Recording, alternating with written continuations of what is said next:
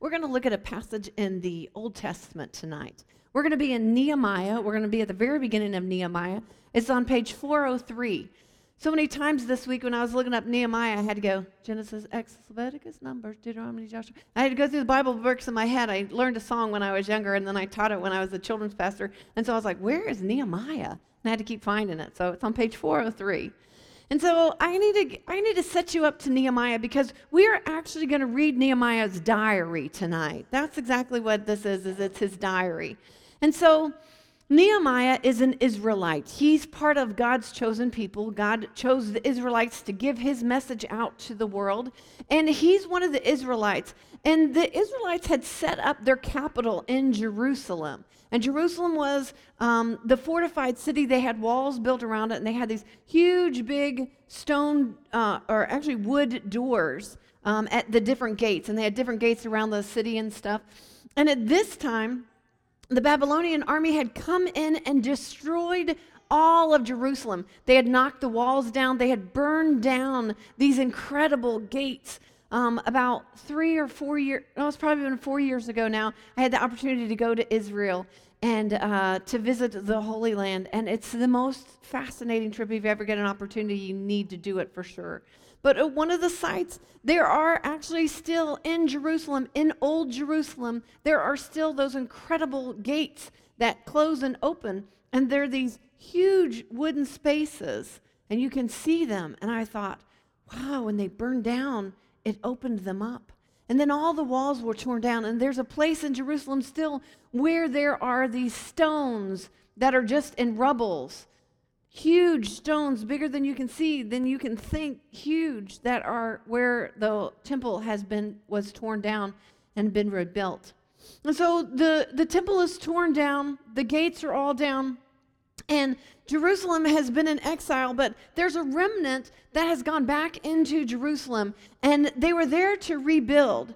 One of the things that was inside Jerusalem was the temple. And this was Solomon's temple, the one that he had built that was lavish and incredible. And for the Israelites, the temple was where God was.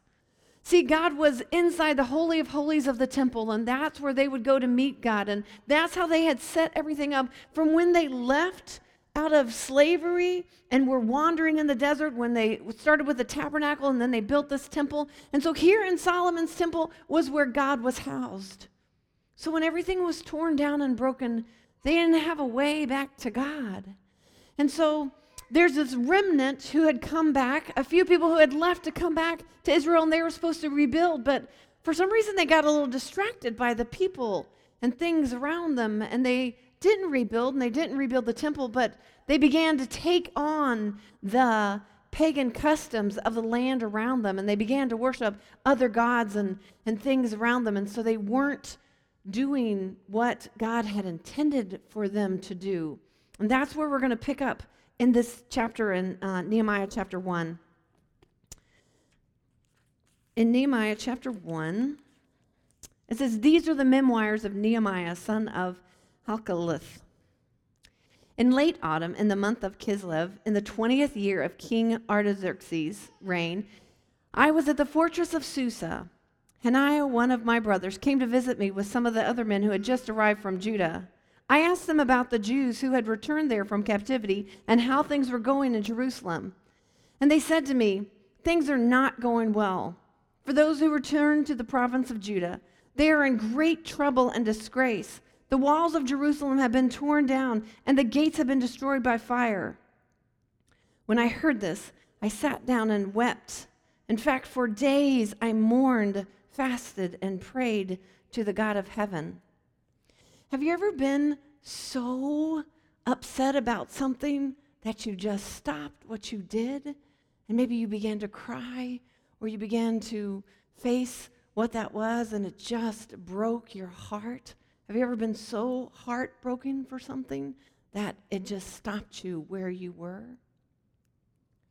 I broke my heart, my mom's heart one time probably a lot of times, but one time that I remember for sure. About 18 years ago, we left uh, Virginia and moved here to Beaver Creek. And I had two little babies. One was five, and one was two and a half. And we lived about a mile from my mom and dad.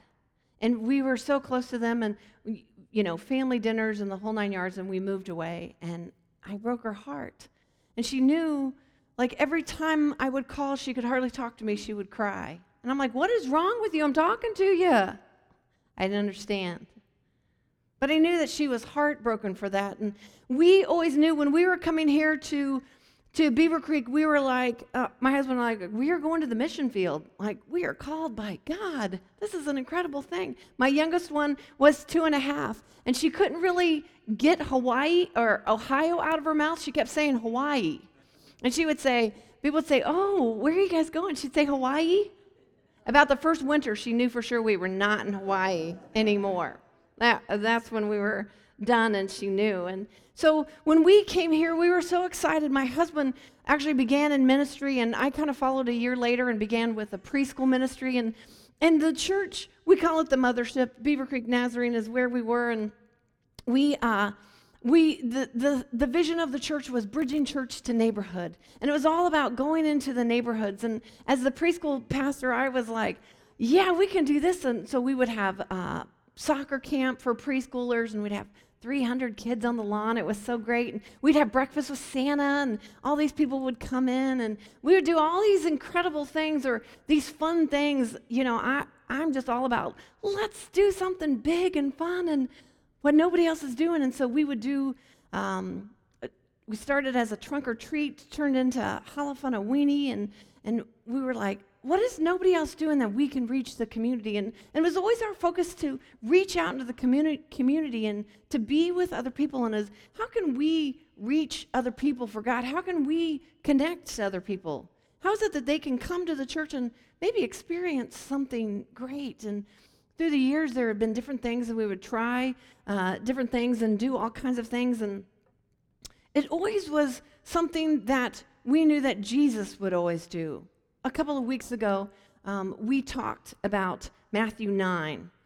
Um, so if you'll turn over to Matthew 9, and we're going to go through that again. It's, in, it's on page 806. But in Matthew chapter 9, this is where Jesus is calling his disciples. And, and Jesus had just begun his ministry, and he was so, um, so, he, so he must have been just so, um, all I can think of is effervescent, but I don't think that's the right word. He was just so charismatic. People were drawn to him. He was the Son of God.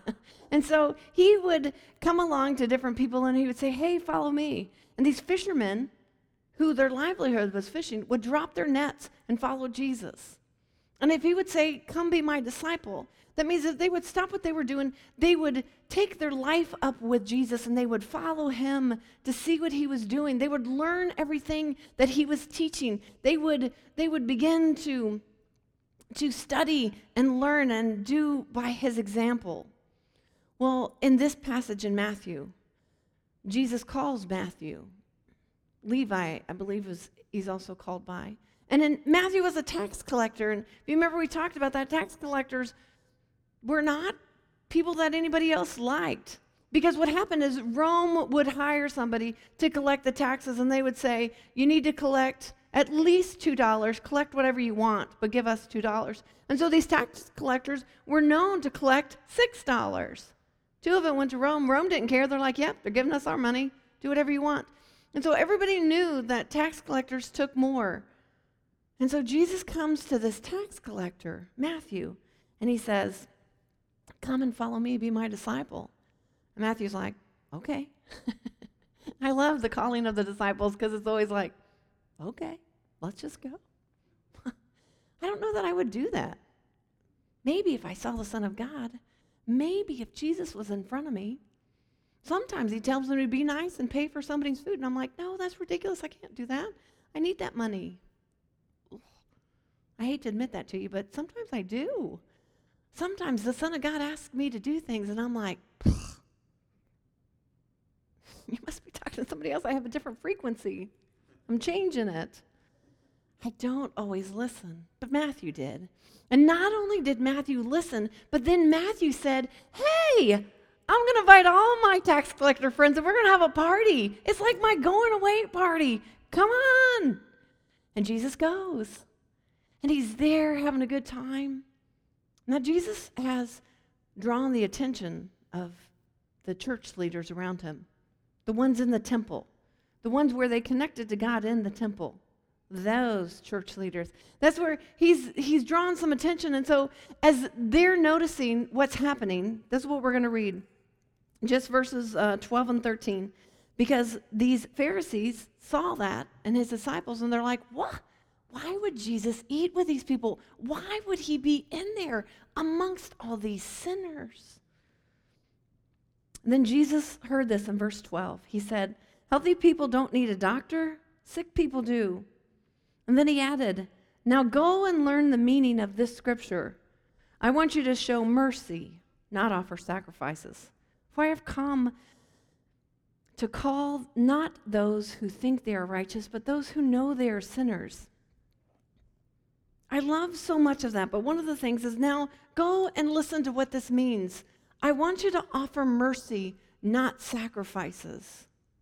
You see, Jesus said, Listen, I want you to be kind to other people. I want you to accept people for who they are. I want you to love people and not be so caught up in the rituals and the rules that you've lost sight of who people are. Jesus came to be with those people. And so, why aren't we? Why aren't we just hanging out with people, doing life with people? Why aren't we just loving people? When we um, came to Beaver Creek and we began to grow and and uh, learn all kinds of things. And I became the children's pastor and did vacation Bible school and all those great things. And then about four years ago, somebody thought it would be a good idea to take this outgoing children's pastor and let's put her the lead pastor of the church in Alpha. That should be fun. Like, okay. I thought, okay, we could do hand motions in here just as easy as I do them in kids' church. That should, like, we like motions. And the first thing I did when I came here is get to know the neighbors in the community and go to the bonfires. See, I'd been taught all along, all my work at Beaver Creek Nazarene, all my time as a children's pastor taught me to I need to I need to love people. I need to accept people. I need to become a neighbor to people. I need to bridge out to people. You see this church here, this one right here, it wasn't really well known in the community or maybe well liked in the community, or maybe very open to the community. And so I thought, why don't I just go out and just be friends with people? That's all I really know how to do, so that's what I did. I just said, hey, what's new? Our neighbor next door over here, um, the church had not been very kind to him. They didn't have a good relationship. He didn't trust anybody. And I thought, I'll make him my friend. Surely he'll like me. And he does most days. Most days he does. And it's like, what is it that we can do to, to open up our hearts and our minds to more people? What is it that we can do? We can show love to those around us. We can be kind to one another.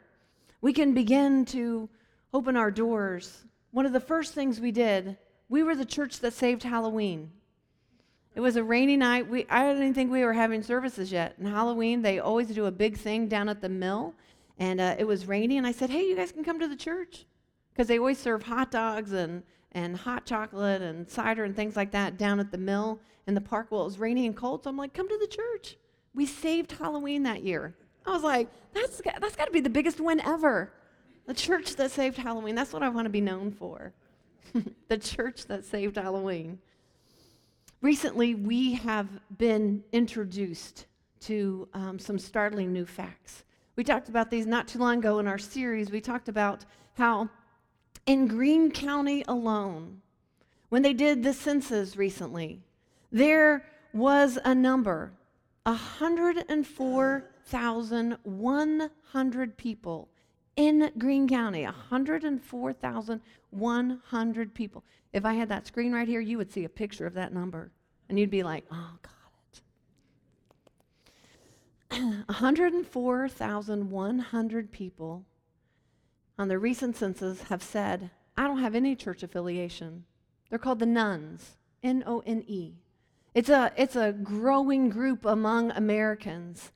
I don't have any church affiliation. They've either walked away for some reason, the church of their youth maybe became too rigid like the temple had become. Maybe it became too much about sacrifices and not about mercy. Maybe they just never went to church. Maybe they had no use for God. But that number 104,100 in our area should make your heart break.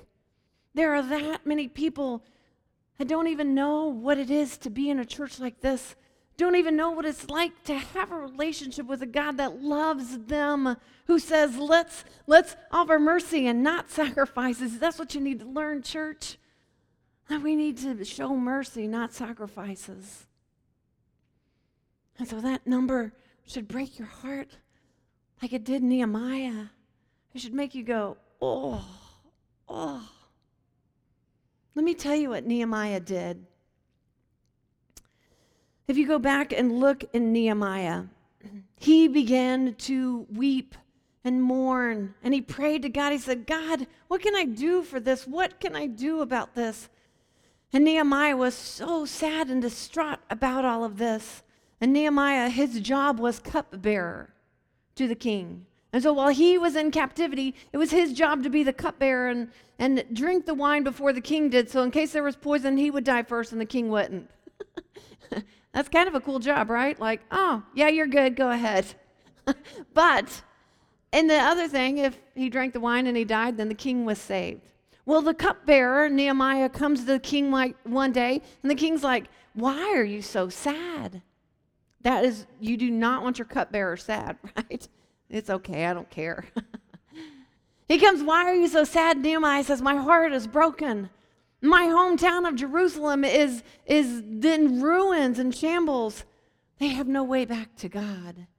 And the king said, What do you need?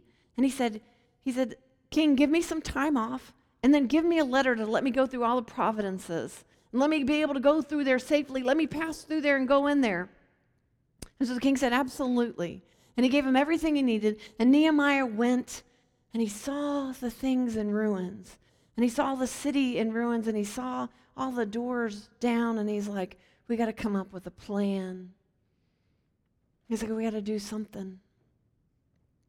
So he walked around the city and he began to survey. And then the people were there and they're like, What are you doing? He's like, We need to rebuild the city. He said, We can't allow Jerusalem to be like this. We've got to re- rebuild the walls. And they began to hesitate. And he goes, If not us, then who? If not now, then when? You guys have been like this for the last hundred years. If not us to rebuild these walls, then who? If not now, then when? That's what I feel like we need to be doing. If not us to reach the 104,100, then who?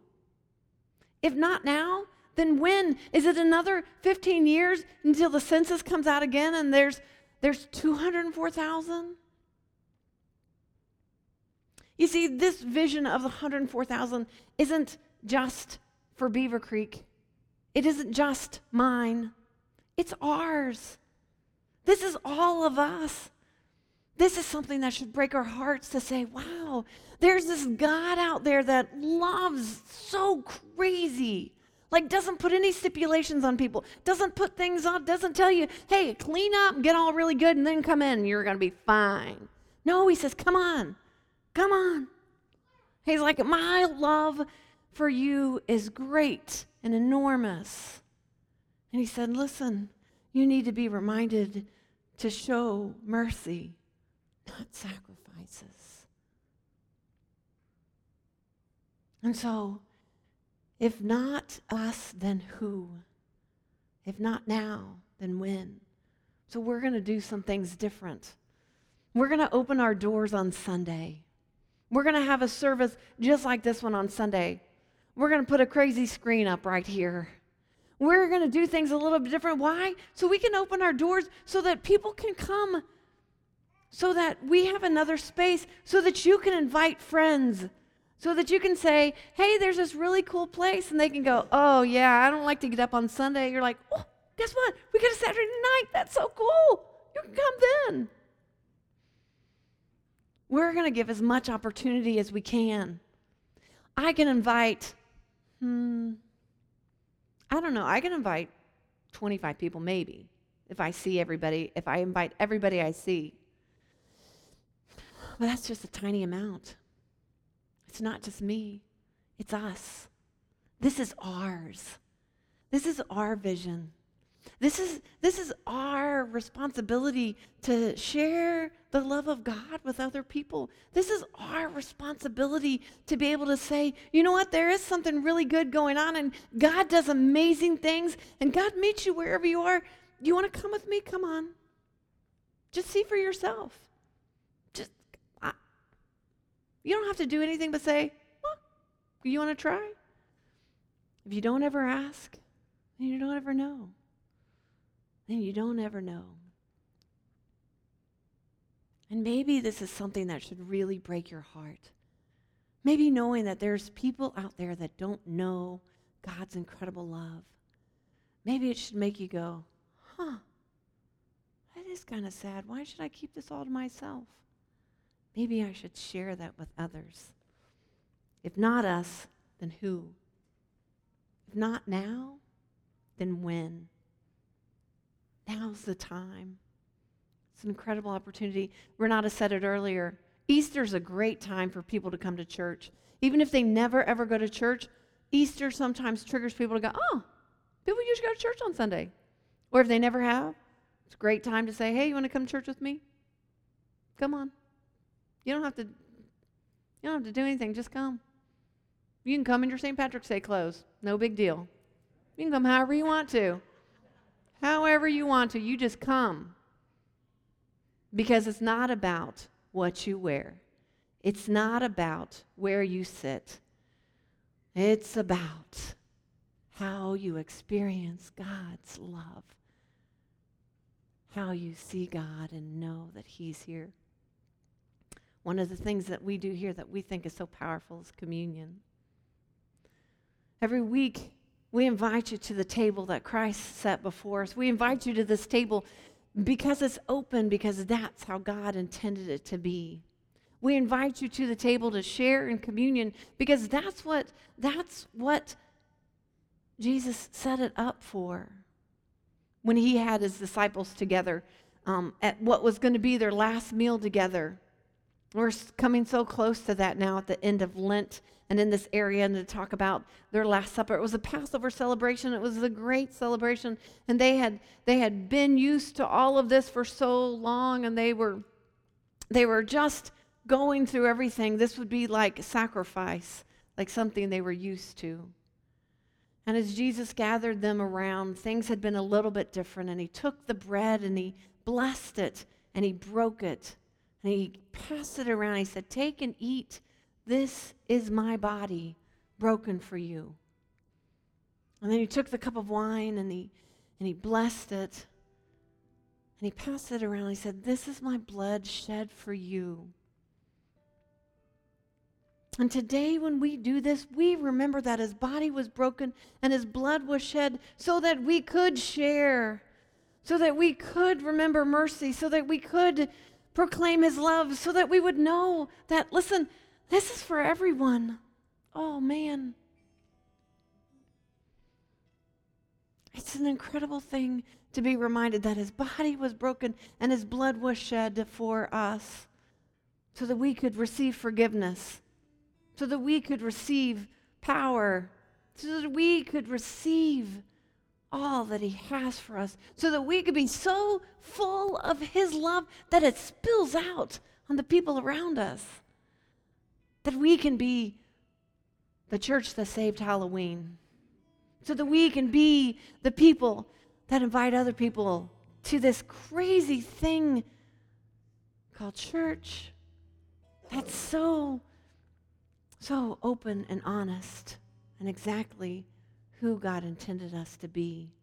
In the midst of a messy life, there's love, there's forgiveness, there's peace when nothing else seems possible, there's peace. That's what he offers us.